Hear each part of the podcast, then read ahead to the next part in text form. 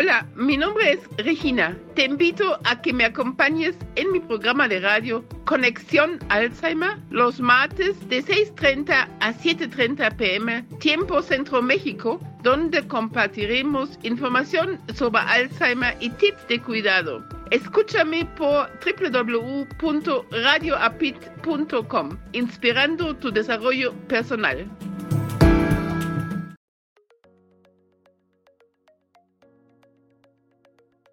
Muy buenas tardes, tengan todos ustedes. Les doy la más cordial bienvenida a nuestra transmisión de hoy de nuestro programa Conexión Alzheimer por Radio Apit. Actitud positiva y transformación de creencias.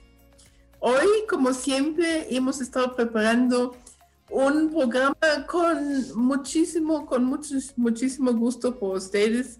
Um, y vamos a hablar de talleres de estimulación cognitiva. Vamos a hablar de pros y contras de institucionalizar un paciente con demencia. Vamos a tener ejercicios respiratorios, desde luego la atención plena y las actividades musicales y la calidad de vida en los adultos mayores.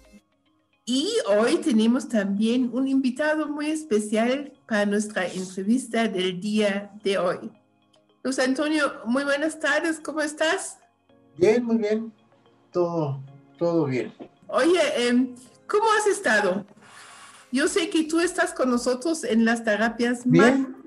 ¿Cómo has estado? ¿Cómo sientes las terapias que hemos estado haciendo en estos días? Bien, digamos, viendo las diferentes ah, formas. Es una terapia muy agradable, diría yo dentro de una mecánica muy, muy llevadera suavemente y creo que pues eh, muy bien enfocada en cuanto a buscar los resultados que se, están buscando.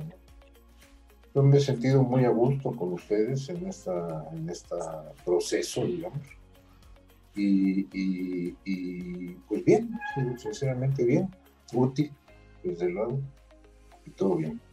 Y bueno, bueno, ya sabes que bueno, la terapia Max viene desde Alemania, por sus siglas en alemán, M-A-K-S, y empezamos todas las mañanas con, primero con una estimulación social, después con ejercicios, después con ejercicios de estimulación cognitiva, después con actividades de la vida diaria. ¿Cuáles son los ejercicios que hacemos que te han estado gustando más? Los ejercicios físicos. Son, son cosas muy, eh, son diferentes para mí. Una parte es la cognitiva, por decir, y la otra es la parte física. Te voy a hablar primero de la, de la parte física. Yo eh, familiarmente, porque desde niño mi papá y mis abuelos y todo el mundo han sido gente de mucho ejercicio y a mí me enseñaron hacer ejercicio físico toda mi vida. Desde chiquito, eh, mi papá pues, me enseñó a hacer ejercicio, remábamos. Él, fue marino en una época de su vida, le gustaba mucho la vela, el barco, el, remo. Y entonces yo desde niño empecé con él a, velear barcos y a remar mucho. Entonces remaba yo en Xochimilco, en los, canales de remo, de, esquif de remo, desde muy niño, como a los 10 años ya remaba yo algo ahí.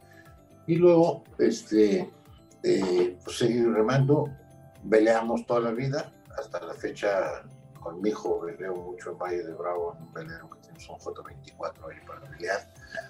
Y, y por otro lado, me gusta mucho correr pues yo todos los días, desde hace muchos años, no sé cuántos, pero muchos, yo ya tengo casi 80, voy a cumplir este, 78, creo, 79, ya sé cuántos años, 78, 78 años cumplo, este, en toda mi vida he corrido. Entonces, todo, hasta la fecha, todos los días corro en la mañana, me levanto, voy a correr y corro 10 kilómetros. Y, aquí donde vivo es, muy bonito correrlos porque es eh, calles muy bonitas, muy llenas de árboles, este, muy bonito. Entonces me levanto, me voy a correr, corro 8 o 10 kilómetros todos los días. Luego me regreso, ya me baño, desayunamos, me voy a chambear. Ahorita, ahorita no, pues ahorita este, está, todo en, el limbo, ¿no? Entonces, pues, ya me quedo aquí a, a, leer, me quedo a escribir, me gusta escribir algo, algunas cosas, me gusta dibujar mucho. Y ahorita, pues así entreteniéndonos aquí, a reserva de, espero volver a, a se reanude la actividad y ya poder trabajar en paz.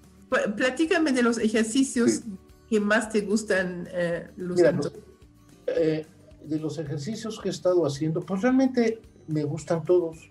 Creo que cada uno tiene como un objetivo diferente, así lo veo. Unos de concentración, otros de creatividad, otros de, ejercicio físico, este, como que eh, podría decir que lo veo pues, muy, muy, bien enfocados en, determinadas áreas este, para la memoria, para la atención, para un poco la parte física. Puedo decirte que a mí me gusta mucho. Te juro que, lo, todo lo que he estado con ustedes me, ha sido muy, muy grato, por un lado, y muy útil por otro. O sea, eh, no, no, no, no, más uno que otro, ¿no? Es decir, es, es, es una cosa útil y a la vez agradable y grata. Qué, qué bueno, me da gusto. Em, me ibas a enseñar lo que dibujaste, enséñame lo que hiciste, porque yo sé que eres un gran pintor. Mira, ayer me puse a dibujar esto, se me ocurrió, este, no sé si la veas, ahí, la ves. Ah, qué bueno. Sí, sí, veo, está precioso. Es, una maceta de barro. Ajá. Con unas carayolas de esas de cera de mis nietos unos, paisajes de, mar, de árboles, de cabañitas. ¿Ves? Quedó hermoso, muy bonito, eh, Luz Antonio. Gracias. Y este, todos ahí lo estuve, lo estuve haciendo ayer. Ya le puse tierra y hoy le voy a poner sus flores aquí arriba, una plantita de flores para que quede la maceta con florecitas bonitas. Muy bien, porque de ahí... Me, gusta mucho el mar, la vela, vela, el remo, todo esto que va ligado al mar, me gusta mucho. Bucear, me encanta. Pues, y este. Y pues ayer pues, me estuve haciendo eso. A ver qué me dejas hoy para entretenerme hoy. Te, te, felicito porque te quedó maravillosamente bien y con ya la planta que, que vayas, la flor que vayas metiendo. Perfecto. ¿A quién se lo vas a regalar? ¿A tu esposa? Sí, pues sí. Pues sí. para que lo ponga en su escritorio o a ver dónde lo quiere poner. ok. Em, los ejercicios de identificar dibujos también te gustan de hacer como diferentes eh, conexiones con letras. ¿Cómo? El, lenguaje. Cuando tenemos los ejercicios en la computadora, que nada más aparecen como tres cuadros y tú tienes que adivinar la imagen que está detrás de tres cuadros. Sí. Allí eres muy rápido en identificar las fotos, ¿verdad? Sí, sí, sí, sí, sí, sí, los veo. Te, quiero, te voy a enseñar una cosa. Mira, a mí me gusta mucho escribir. Quiero, quiero enseñarte algo de lo que he escrito para que pues, conozcas un poco más de mi. Pues acá, ¿no? Okay. Esta, por ejemplo, esto que no sé, no sé si lo ves. Sí, lo veo bien. Bueno, esta es una libretita que yo hice. Hice, hice el papel. Ah, qué bien hoja por hoja, uno, yo estuve en una escuela de padres benedictinos y maravillosa escuela, verdaderamente. Entonces, la, cada hoja la hicimos en la escuela, con un montón de hojas viejas, con agua, pues, una pasta, y luego las poníamos, las sacábamos y luego, y luego hicimos. Hice este librito, yo lo hice, hice el papel, lo encuaderné y lo he llenado. Y este librito, este es digamos, esta es la primera parte. Ajá, otra vez el velero tan bonito que está. Sí, otro, tengo muchos veleros. Y, este, se, y escribí una cosa que se llama El hombre y el mar. Léanos. A leer un, un, par de párrafos. Hombre libre, tú siempre tendrás al mar cariño. Tienes en, en él tu espejo. Tú contemplas el, tu alma en ese desarrollo de su extensión inmensa. Tu espíritu no es, un, no es una cima, no es una cima menos amarga. Los dos sois tenebrosos y los dos sois discretos. Hombre, nadie ha sondeado en el fondo de tu alma.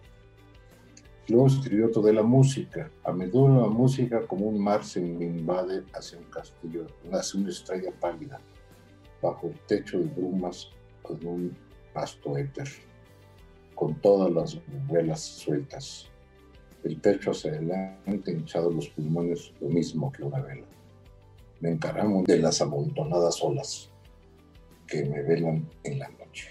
Y así muchas de estas cosas. ¿Cuándo escribiste eso, Luz Antonio? Pues no sé, esto es a través de años, ¿sí? A lo mejor hace 15 años, por hace... Aquí hay mucho, digo, aquí tengo todo esto, todo esto, que, que aquí está esta cosa que escribí, que se llama Ay, Luz, qué. Qué bonito está. Sí.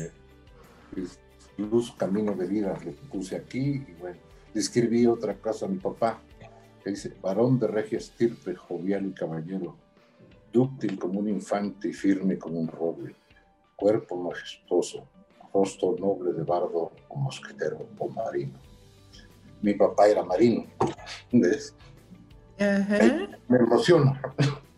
Sí, sí. Claro. Dice, aflora a tu mirada la voluntad de hacer, la síntesis mestiza su temple. Sus manos tal vez hechas al lance y al mandoble, en contacto entregan el corazón entero. Qué bonito, qué bonito, Luz Antonio. Pues muchas gracias, muchas gracias por estos momentos. Gracias por platicar conmigo. Nos seguimos viendo. Llegamos a la sesión Cuídalos. Y para ello, en esta tarde le doy la bienvenida a la licenciada Nadia Zaragoza Lovera. Muy buenas tardes, Nadia, ¿cómo estás? Hola, muy buenas tardes. Pues muy contenta de estar aquí otra vez con ustedes. Hoy nos vas a hablar de qué? Hoy les voy a hablar de un taller de estimulación, o mejor dicho, una sesión de estimulación cognitiva basada en reminiscencias, ¿vale? Y bueno, en este taller de estimulación vamos a trabajar con, con reminiscencias, con la memoria episódica, ¿vale? Recuerdos de acontecimientos pasados o, bien la autobiografía de nuestro paciente, ¿vale? Y bueno, pues vamos a ver que, que vamos a trabajar vaya con recuerdos y para ello es importante que en nuestra actividad podamos eh, partir de fotografías, podemos ocupar fotografías, podemos ocupar música, es muy fácil ahora desde los móviles tener música, podemos ocupar objetos, a lo mejor muchos jugaban cartas en su juventud, podemos ocupar juguetes eh, de su época eh, para que ellos puedan partir de esto y poder a platicar un poquito de de esta parte, ¿vale? Entonces, bueno, en esta parte vamos a hablar de a qué jugábamos cuando éramos niños y vamos a hacer esta pregunta al aire, ¿vale? Le vamos a preguntar a qué jugabas tú cuando eras niño, ¿vale? Si durante esta conversación él nos empieza a platicar, mm, a mí me gustaba jugar pirinola y cada que jugábamos pirinola apostábamos cacahuates, apostábamos piedritas, y todas estas cuestiones, vamos a dejar que nos siga contando, pero a lo mejor entre cada una de estas pláticas le vamos a ir preguntando también, ¿no? ¿Tú recuerdas cómo te sentías cuando jugabas con tus amigos? Y a lo mejor nos va a decir, pues a veces nos enojábamos porque perdíamos todo, ¿no? A veces, eh, pues todos ganábamos, a veces salíamos peleados, ¿no? Entonces, vamos a darle la oportunidad de que él nos cuente. Pero bueno, no siempre va a ser tan fácil. Entonces, si alguna persona o nuestro paciente tiene la dificultad de, la evocación de recuerdos, pues bueno, le podemos apoyar a través de preguntas, ¿vale? Vamos a aportarle pistas sobre el tema que se hable. En este caso, como estamos hablando de a qué jugamos cuando éramos niños, pues le podemos pedir que nos diga, bueno, ¿y cuáles eran tus juegos favoritos, no? Por ejemplo, mi juego favorito eran las atrapadas y a lo mejor ya nos va a decir, mi juego favorito era eh, ¿no? Entonces, irle dando esta pauta para no dejarlo tan solo, ¿no? A lo mejor ya me va a decir, mi juego favorito era fútbol y ya. Pero también podemos preguntar, bueno, ¿y cómo se llamaban tus compañeros de juego? Y también podemos ir con qué te gustaba coleccionar, si tenía alguna mascota o bien algún episodio de su niñez en particular. Y bueno, creo que esta es una sesión en parte pues muy rica que nos lleva a mucho con él y podemos avanzar en este paso de reminiscencias y no solo trabajar con juegos, sino también con en dónde vivía, eh, qué comía, su mascota, su familia. Y bueno, creo que es algo que puede abarcar totalmente toda su juventud o su niñez. Y este es un pequeño taller que podemos hacer con nuestros pacientes referente a reminiscencia. ¿Y para qué eh, son buenos este tipo de estimulación, Nadia? Bueno, al ver que nuestra memoria a corto plazo está afectada, nuestra memoria a largo plazo se va a mantener y bueno, esto nos puede ayudar en cierto punto a que vamos a potenciar también su autoestima, ¿vale? Vamos a mantener también sus capacidades mentales el mayor tiempo posible esto evitando también que esta parte se lleve a, olvidar por completo, ¿vale? Vamos a tratar de mantener y mantener la memoria a largo plazo creo que es algo que nos puede ayudar y también a orientarlo en su realidad. Ya no es niño, ya es un adulto, pero ¿qué recuerda de su niñez? Ahí también sería interesante porque ahí puede participar toda la familia, ¿no? Podemos hacer un convivio intergeneracional porque también es interesante de que los abuelos y las abuelas les cuenten a los nietos, ¿no? Claro, porque además muchos juegos de antes los jugamos actualmente, ¿no? Por ejemplo, a mí me ha tocado que en familia jugamos a la pirinola, ¿no? Anteriormente creo que era un juego muy antiguo y, y jugaban mucho este jueguito con, pues no sé, con dulces, o hasta con dinero a veces lo llegaban a jugar, ¿no? Y actualmente en casa igual lo podemos hacer de esta manera porque los niños no conocen todos estos juegos, como es la lotería, que puede ser igual un juego intergeneracional que antes se ocupaba mucho en su época. Muy bien, Nadia, estoy segura de que quienes nos están escuchando y a quienes les mandamos un saludo desde acá, pues em, van a jugar y van a hacer este tipo de actividades hoy y en familia y también los demás días. Muchísimas gracias por estar aquí. Muy buenas tardes. Muchas gracias, hasta luego y bonita tarde a todos. Antes de darle la bienvenida a la licenciada Ana Lilia Cipriano, recuerden por favor que nos pueden escribir contacto arroba cmalzheimer.org.mx. Es Alzheimer se escribe A-L-Z-H-E-I-M-E-R.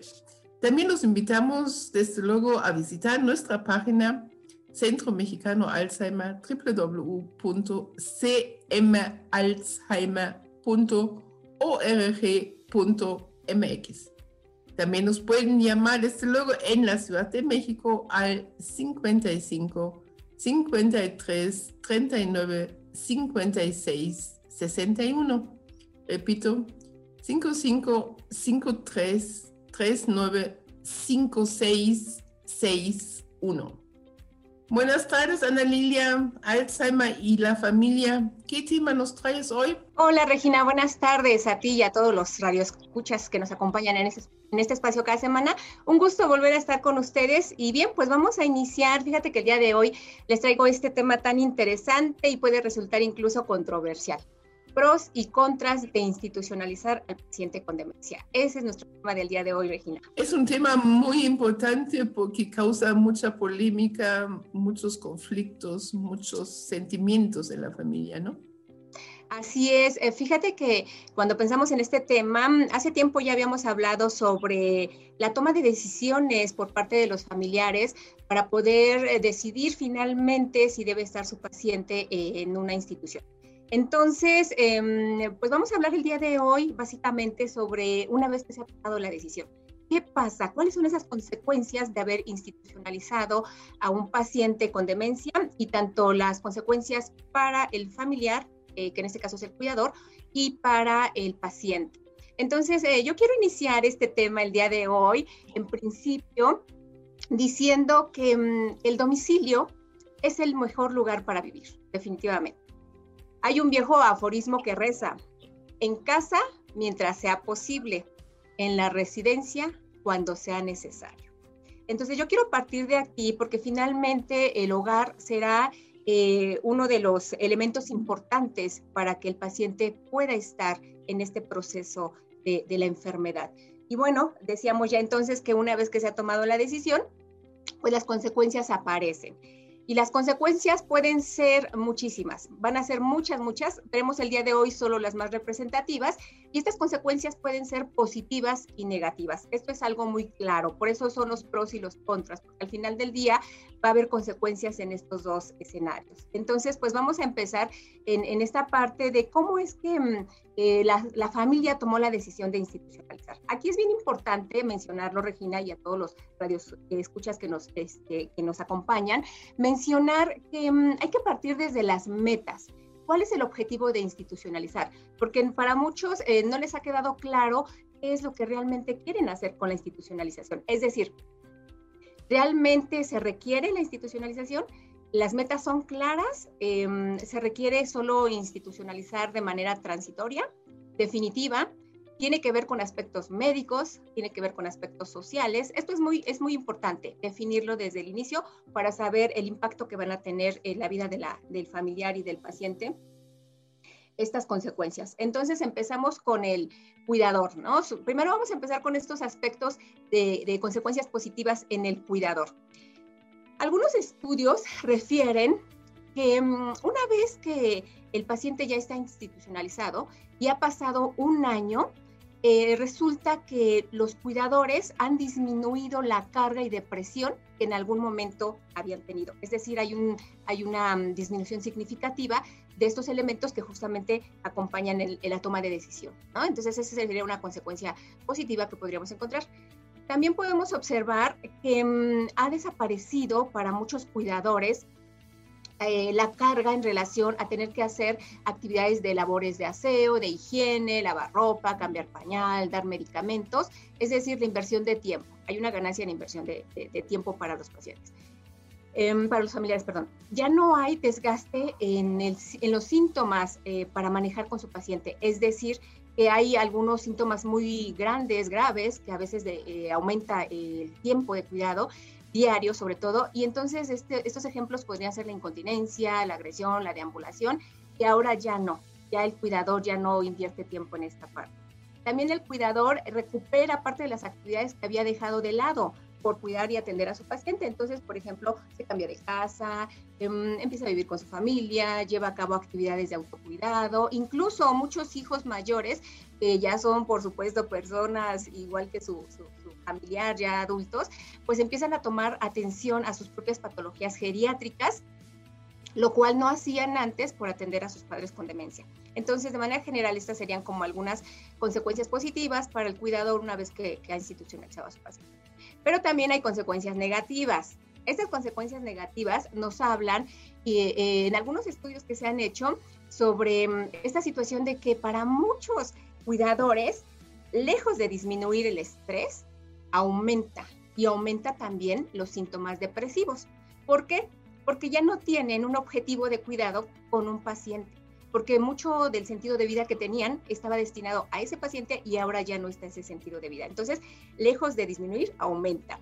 También aumenta el sentimiento de culpa, un tema que ya habíamos tocado también en la toma de decisiones, porque ese sentimiento de culpa eh, viene relacionado a esta sensación o percepción de abandono de su familiar con demencia en una institución.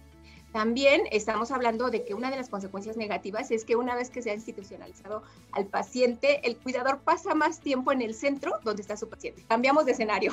Ahora el cuidador se va a, institucionalizar de alguna manera también por, estar, por tratar de estar al pendiente de su paciente. Entonces aquí es otra de las consecuencias también que podrían estarse presentando. Y em, también uno de los aspectos que influye en la familia y que, la afecta son los desacuerdos que se llegan a presentar entre los distintos integrantes de la familia, porque no todos pueden estar en acuerdo para institucionalizar a su paciente y entonces estos desacuerdos pueden traer un deterioro en las relaciones familiares y por supuesto eh, traer consecuencias difíciles después también para el manejo del paciente.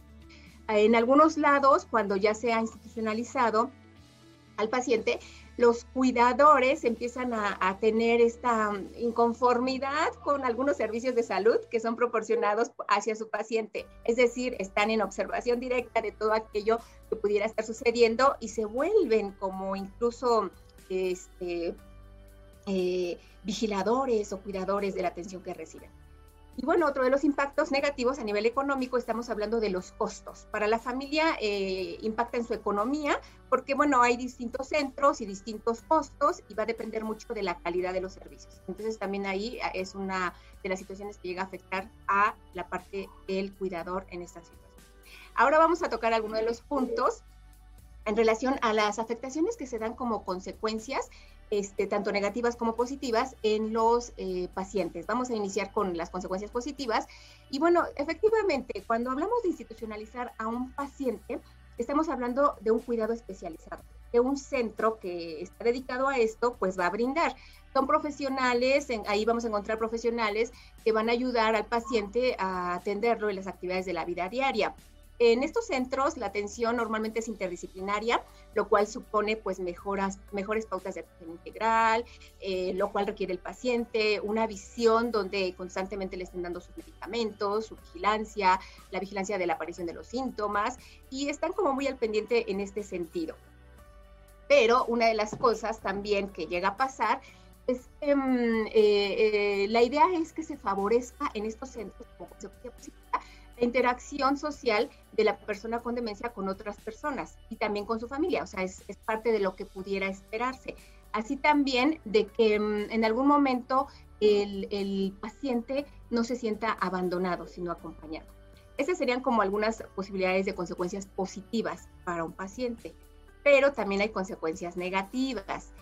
Y estas consecuencias tienen que ver, eh, en primera instancia, cuando, por ejemplo, el paciente tiene un deterioro eh, cognitivo leve, y todavía tiene esta capacidad de toma de decisiones, pues también hay un desacuerdo para ingresar. Normalmente eh, cuando se institucionaliza un paciente es porque ya están en etapas avanzadas, que podríamos hablar de moderado a grave, cuando la sintomatología en, la casa ya no es posible poder atender. Sin embargo, en algunos casos está sujeto este punto donde hay un desacuerdo por parte del, paciente para ingresar. Eh, no se toma en cuenta su decisión, por supuesto, y muchas de las familias eh, e incluso la misma institución naturalizan este hecho y, por tanto, obviamente, el paciente pierde autonomía. Hay, una, hay, una, hay un alto grado, por ejemplo, también de exposición al maltrato cuando se institucionaliza ya que en algún momento hay personal que no está calificado y que a veces se, somete a largas jornadas de trabajo y con ello pues se reduce la calidad de la atención al paciente. También otra de las situaciones que podemos encontrar es que aun cuando hay estimulación, los centros básicamente están dedicados a esta estimulación, em, a dirigirla. En ocasiones eh, la realidad es que hay muchos tiempos muertos donde no se estimula al paciente y también en estas instituciones a veces se va también ah, generando dependencia hacia, mm, hacia, la, hacia la persona que le cuida. Incluso en casa a lo mejor podemos tener la posibilidad de, movilizar al paciente, de que camine, de estimularlo. Y en algunos centros la falta de personal o la falta de, estos, de esta estimulación hace que, que dependan más de una silla de ruedas de ruedas o estar en la cama. Entonces también esta parte es muy, muy importante porque esto va acompañado con el declive de funciones cognitivas, si es que no está siendo estimulado. Por supuesto, la falta de afectividad. En un hogar, a lo mejor la familia está más dispuesta para estar en contacto con los pacientes y obviamente en una institución, aun cuando hay personal profesional eh, pues eh, dedicado, amoroso, cariñoso, aún así son muchos pacientes a veces que hay que atender y la falta de afectividad se hace otro de los aspectos es que aun cuando también en un centro la idea es que sociabilicen, hay otros pacientes que se aíslan, que no quieren interacción, que ya no están conscientes y que de alguna manera, eh, lejos de ayudarles, les perjudica el estar en un lugar así. Y bueno, entonces vamos a ver que hay algunas recomendaciones importantes para atender. Alguna de estas tiene que ver con finalmente sí analizar cuál es la meta que se pretende tener de los cuidadores para que su familiar esté en, una institución. Eso es importante. Otro de los puntos es que el cuidador puede desarrollar estrategias de afrontamiento si está teniendo este cansancio y este estrés y la idea es que retrase, retrase o retardar la institucionalización lo más que se pueda, porque el cuidador puede enfrentar varios, varios acontecimientos si desarrolla estrategias adecuadas, que en algún momento ya vimos este tipo de estrategias. Hay que visitar al centro, si en algún momento queremos nosotros eh, dejar a nuestro paciente ahí o que permanezca en, eh, eh, atendido en este centro, sí hay que visitarlo, hay, hay, que saber cuál es el trato, cuál es la calidad del servicio, este, estar en contacto con, con el personal que está ahí y bueno, recurrir a los centros diurnos. Finalmente esa es otra opción, los centros diurnos de tal manera manera que haya un cuidado en una parte del tiempo y la otra con la familia. Entonces, pues este es un tema muy controversial. Yo creo que en algún momento este, algunas familias tomarán quizá un poquito de reflexión en, este, en esta parte y pues ayudarles en esta, en esta situación de saber si es necesario o si es em, eh, posible, o sea, es, es, es, posible mantener al paciente en casa. Muchas gracias, Ana Lilia, como siempre, eh, para estos valiosos consejos que sí son complejos porque no es una receta fácil, no es una situación que se pueda aplicar a todos de la misma manera. Eh, cada caso es distinto. Eh, tampoco se trata de que pues, los familiares sientan una gran culpa por haber abandonado a sus pacientes. Es, es complejo, requerimos siempre el acompañamiento y el apoyo. Muchas gracias. Seguramente nos van a estar escribiendo y vamos a seguir dándole seguimiento a este y otro tema. Muy buena tarde. Gracias, Regina. Buena tarde. Igual nos encontramos en otro espacio. Hasta luego. Eh, justo nos están llegando todavía mensajes a lo largo del tiempo y le mandamos un saludo a Melissa que nos está escuchando desde Monterrey y nos hace alusión a nuestro programa con el invitado, el maestro David Moctezuma, y nos pone, qué gran invitado, eh, me encanta la información que está dando, se nota su preparación, gracias por la información. Gracias por escucharnos, Melissa desde Monterrey, mandamos un saludo hasta allá y pues siguen escribiéndonos, aquí este espacio es suyo hemos llegado al, a la terapia física. Muévete. Y para ello le doy la bienvenida en esta tarde al licenciado Enrique Mendoza Colín. Muy buenas tardes, Enrique, ¿cómo estás? Buenas tardes, Regina. Bien, hoy les traigo este tema, espero que sea de su agrado. Vamos a hablar un poquito sobre los ejercicios respiratorios. ¿Estos para qué sirven? Principalmente nos van a ayudar para mejorar la función respiratoria en algunas personas que tuvieron alguna afectación pulmonar, ¿vale? También es importante estar trabajando de manera constante con una respiración un poquito más consciente, ya que desafortunadamente no tenemos una adecuada forma de respirar, ¿vale? Entonces vamos a tocar aquí algunos puntos que espero les sirvan y que tomen nota para que podamos tener una buena respiración y con esto mejorar nuestra capacidad pulmonar. ¿Vale? El principal, el primer ejercicio que vamos a tocar el día de hoy va a ser la forma adecuada de poder este, realizar la respiración. Para esto vamos a sentarnos en una silla, tenemos que estar con la espalda bien derechita, pegada al respaldo. El primer ejercicio es inspirar lentamente metiendo aire por la nariz, ¿vale? Entonces vamos a inhalar y vamos a tratar de mantener ahí el aire 1, 2, 3 y soplamos. Igual al momento de sacar el aire tenemos que hacerlo de manera lenta, ¿vale? Entonces repetimos nuevamente, vamos a meter aire por la nariz, lento. Vamos a mantener ahí 3 segundos, 1, 2, 3, sacamos aire, soplando. Este sería un ejercicio inicial. Se recomienda trabajar por lo menos unas 5 o 6 repeticiones en este primer ejercicio. Vamos con el siguiente. Aquí vamos a hablar un poquito de la respiración diafragmática. ¿Por qué la llamamos así? Porque realmente este ejercicio lo que hace es tratar de potencializar o activar de manera eficiente a lo que es el diafragma. Entonces vamos a hacer lo siguiente. Este ejercicio puede trabajarse ya sea acostado, o arriba, con rodillas flexionadas o también se puede trabajar sentado. ¿Vale? Eh, consiste en ubicar ya sea mano derecha, más o menos a la altura eh, entre el ombligo y lo que son las costillas, y vamos a colocar la mano izquierda a la altura del pecho. Nosotros vamos a hacer la misma respiración, inhalando por la nariz y sacando por la boca. Aquí la, vamos a tratar de inflar lo que es un poquito el abdomen, ¿vale? Entonces vamos a hacer lo siguiente. Metemos aire nuevamente. Vamos sacando lo más que se puede el abdomen. Y vamos a sacar aire igual desinflando lo más que se puede el abdomen, ¿vale? Volvemos a repetir, inhalamos, exhalamos, una vez más, inhalamos y sacamos. Se recomienda trabajar este ejercicio entre 10 a 15 repeticiones para estar trabajando de manera precisa la respiración diafragmática. Vamos con la siguiente respiración, que es la respiración costal o torácica, ¿vale? También esta es una, un tipo de respiración. Esta no nos permite tener mayor oxigenación, ya que no estamos trabajando de manera profunda, ¿vale? Entonces, el siguiente ejercicio igual lo podemos trabajar ya sea acostados, boca arriba, con piernas estiradas, o podemos trabajarlo igualmente sentados, ¿vale? Consiste únicamente en colocar lo que es la mano a la altura del pecho en caso de estar acostado. En caso de estar sentado, podemos colocar las dos manos a la altura de las costillas, ¿vale? Sobre todo la parte costal o lateral.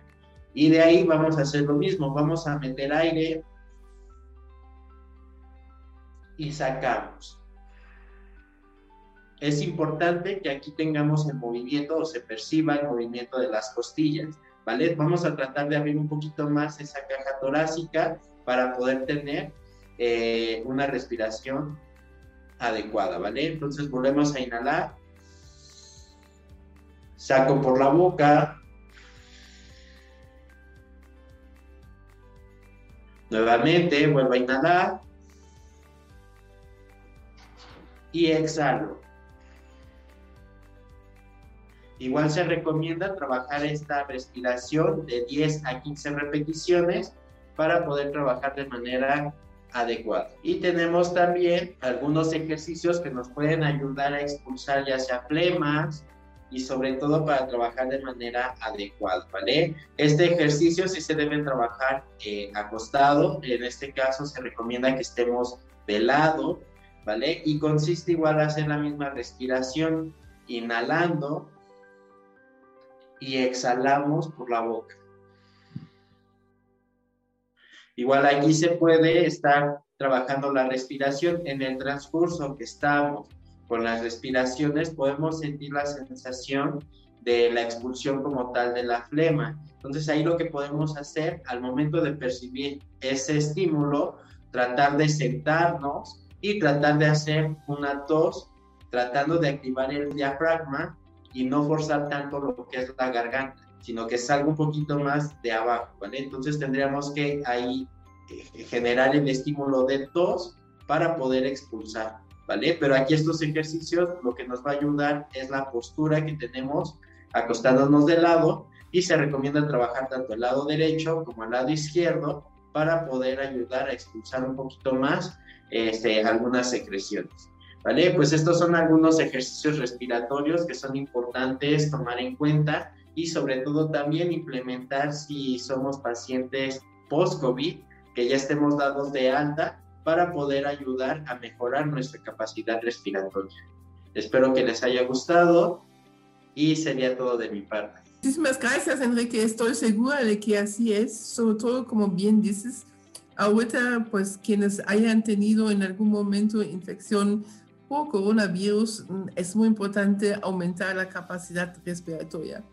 Eh, cualquier duda igual nos pueden escribir y seguramente el licenciado Enrique Mendoza Colín estaría con toda la disposición de contestar sus dudas y preguntas. Muy buenas tardes. Gracias, Enrique. Buenas tardes. Gracias. Llegamos a la sección de atención plena. Para ello le doy la bienvenida a Elizabeth Zipman. Muy buenas tardes, Elizabeth, ¿cómo estás? Muy buenas tardes, un placer estar aquí otra vez. Pues Sí, qué gran ejercicio de la respiración, ah, algo que también hacemos en la atención plena. Más hoy voy a hablar también dónde podemos trabajar lo que es el cuerpo, dejando que hagan los ejercicios de ahorita. Y vamos a entrar a sentir el cuerpo. Sentir el cuerpo para abrirnos a una quietud, a sentirnos en equilibrio, a sentirnos tranquilos y no con la intención, y eso es lo que es atención plena, no quiero estar tranquila, sino realmente tomo atención, observo para después darme cuenta que algo cambió en mi estado de ánimo, ¿no?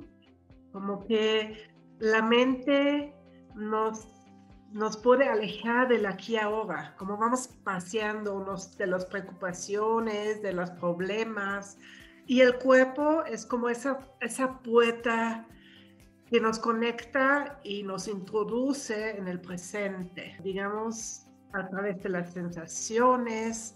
Y entonces vamos a ejercitar hoy en un ejercicio el sentir nuestro cuerpo como ese camino para sentir y silenciar al mismo tiempo los pensamientos.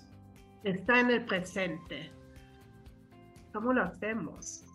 Pues, el primer paso sería sentir el cuerpo. Quizá debemos empezar con lo más elemental. Entiendo aquellas partes del cuerpo que nos resultan más accesibles. Podríamos empezar por las manos. Podría empezar a ver las manos, incluso observarlos y luego entrar, ¿cómo están mis manos? ¿Cómo los siento? ¿Cómo están mis manos? Mis pies, el contacto de los pies con el piso, el peso. ¿Cómo está mi rostro? está el seno fungido, a lo mejor me doy cuenta que la quijada también está tensa. Simplemente empiezo a observar y sentir mi rostro. Y si hay algo que puedo soltar incluso en el momento y suavemente podría empezar a soltar. Y y el segundo momento, ese sería como el primer momento, ese primer contacto con mi cuerpo, manos, pies, rostro. Y de ahí puedo ir a abrirme a sentir sin pensar. Ello requiere como que nos metemos en el cuerpo como si fuera la única realidad que existe, como si solo fuéramos cuerpo toda nuestra atención está puesto en el cuerpo. Y de ahí sentir los cuerpos, cada parte de nosotros, integrarlo también, darnos cuenta de la totalidad del cuerpo. No nada más ese enfoque donde duele, sino también poner atención a esas partes que no percibo normalmente darme cuenta de esas partes ausentes. Y de ahí puedo llegar a esa, de esta, esa forma inmediata de no pensar, de sentirlo, podemos entrar a este cuerpo interno, entrar en contacto con él. Sentimos calor y al mismo tiempo algún tipo de vibración. Nuestro cuerpo es, al fin y al cabo, un campo energético. Y así, si mantenemos la atención, iremos percibiendo la vitalidad y su quietud. Y ahí eso ya hemos llegado al presente. Hasta que, que nos detenemos en el puro estar, en la presencia desnuda de pensamientos. Una presencia que se manifiesta como vitalidad y quietud, nuestra identidad más profunda. Así que también cuando hay sufrimientos, cuando hay problemas, cuando estoy realmente enfascado que, que no sé cómo hacerlo, puedo dejar, incluso de sentir el cuerpo. O tengo un dolor, un malestar físico y ya no pensamos. Y ahí como podemos conectar con la totalidad del cuerpo, sea cuerpo. Y los problemas se disuelven. Y a lo mejor de ahí puedo encontrar un camino diferente de solución. Desde el silencio puedo encontrar en mi cuerpo, en mí misma. ¿Sí? Así que recuerdan sentir las manos. Permitir que las manos Incluso podemos entrar en contacto, tocarlas, jugar con ellas. Y mientras haces todo, siéntelas. No piensas. Deja que ellos juegan. Y toma conciencia de las diversas sensaciones que aparecen. Lo que hay en tus manos. Conciencia. Los pies igual tomando conciencia de los pies, situarnos en ellos. Quizá podemos sentir ese contacto, los pies con el suelo, la presión, el peso, el roce, temperaturas, y podemos moverlos suavemente. Sentir el rostro, el rostro con el exterior, el aire que pasa, Incluso podemos tocar el rostro con las manos, igual con los ojos cerrados, y descubrir a lo mejor algo que nunca he visto en el, en el rostro, que no veo en el espejo, pero lo descubro con las manos. Diferentes sensaciones de tacto, acariciarlo y sentir el cuerpo, totalidad del cuerpo, lo que hay, sin pensar poner toda la atención en el cuerpo, completamente, escucharlo. A través de las atenciones, sentir la propia energía, atender ese, el cuerpo interno. Y quizá notamos esa, esa vibración, esa vitalidad, esa quietud. Ya no sentí el cuerpo físico, sino como más allá, esa presencia ese, ese ejercicio que les traigo hoy, ese contacto amoroso eh, y de aceptación plena de quién es mi cuerpo físico, que también hay que cuidar mucho, porque eso, al fin y al cabo, nuestra vía, eh, cómo nos conectamos con lo demás. Es lo que vemos, lo que percibimos y de dónde podemos movernos hacia algún lugar. Pues eso es el ejercicio de hoy, querida Regina. Muchísimas gracias, Elizabeth. Estoy seguro que han estado muy atentos quienes nos escuchan y a quienes mandamos saludos desde acá a estos ejercicios. Muy buenas tardes y nos vemos la próxima semana, Elizabeth. Encantada, nos estamos viendo. Un abrazo a todos. Feliz semana. Gracias, buenas tardes. Gracias.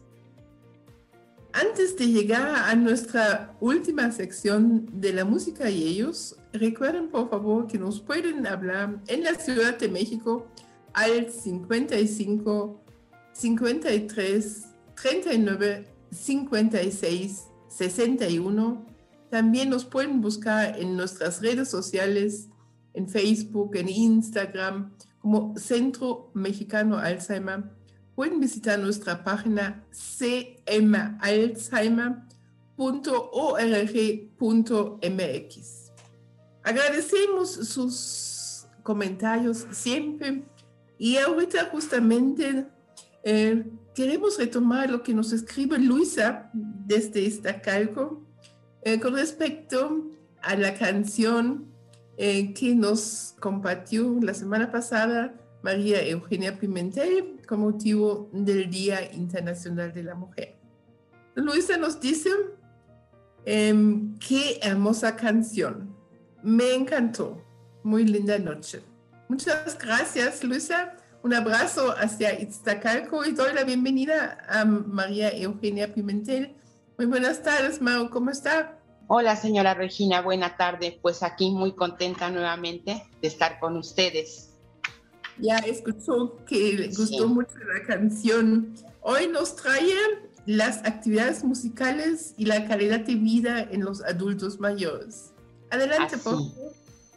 Bueno, pues sí, muchas gracias de que les agradó la canción. Es una hermosa canción. En otra ocasión la volveremos a interpretar para todos ustedes. Agradecemos la felicitación. Sí, pues efectivamente hoy voy a hablar sobre las actividades musicales y la calidad de vida en los adultos mayores.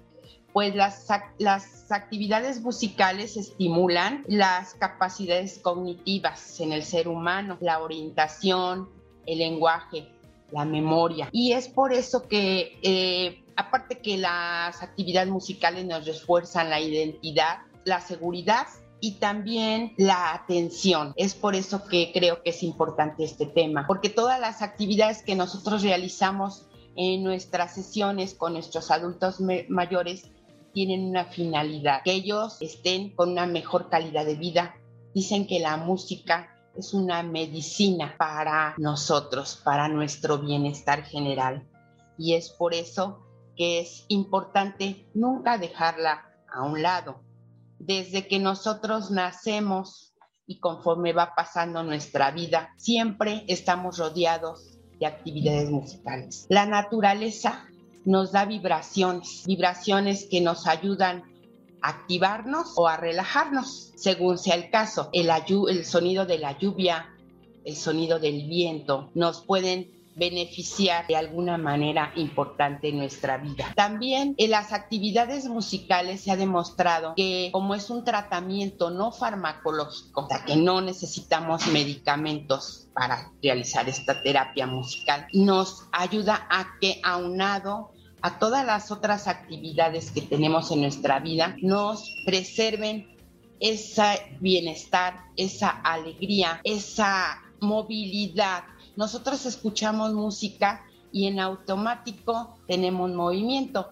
Se ha demostrado que eh, la música nos ayuda a mantener nuestra capacidad física, nuestra capacidad de movimiento, se ha comprobado que algunas actividades nos pueden ayudar mucho a mantener nuestro equilibrio, porque la música llega a nuestro cerebro de una manera tan impresionante que hace que esas capacidades no se pierdan.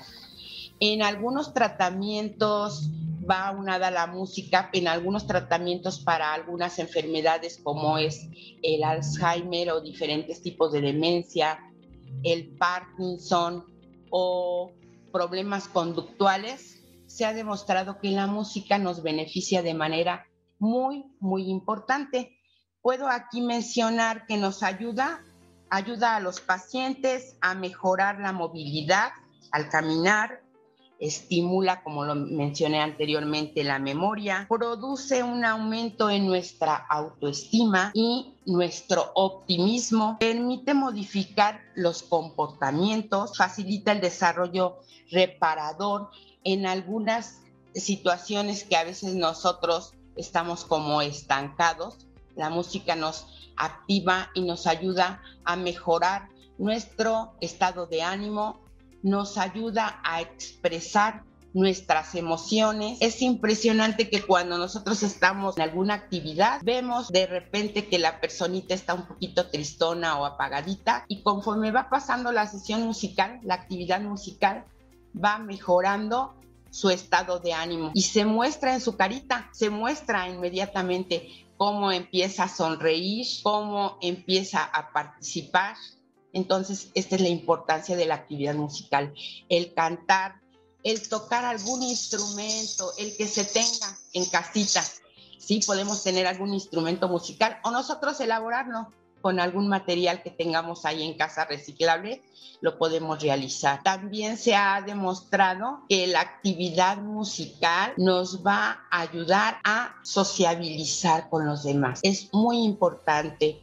El ser humano por naturaleza sociable y, en, y la música nos ayuda a estar más unidos en ese aspecto. Entonces es muy importante la actividad musical para nosotros en cualquier otro aspecto como, una, como un apoyo también para que nosotros podamos en casita eh, realizar alguna actividad musical con nuestros adultos mayores, es también ponerles música de su agrado.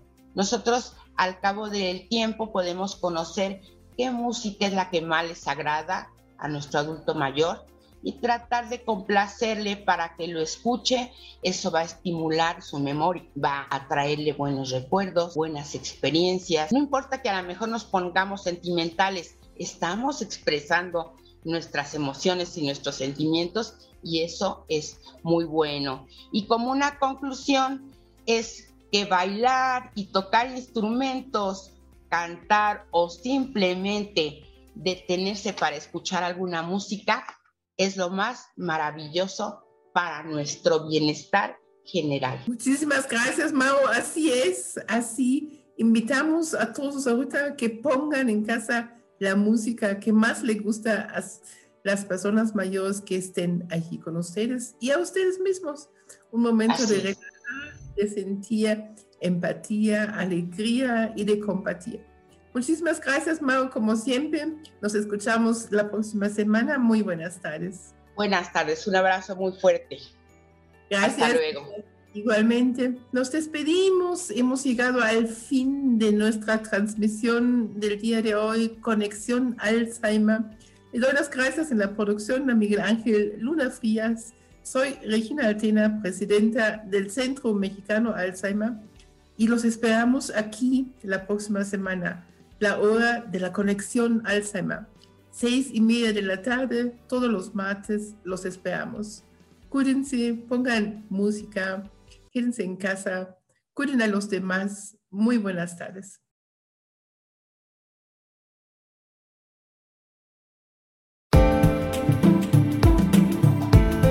Hola, mi nombre es Regina. Te invito a que me acompañes en mi programa de radio Conexión Alzheimer los martes de 6.30 a 7.30 pm, tiempo Centro México, donde compartiremos información sobre Alzheimer y tips de cuidado. Escúchame por www.radioapit.com, inspirando tu desarrollo personal.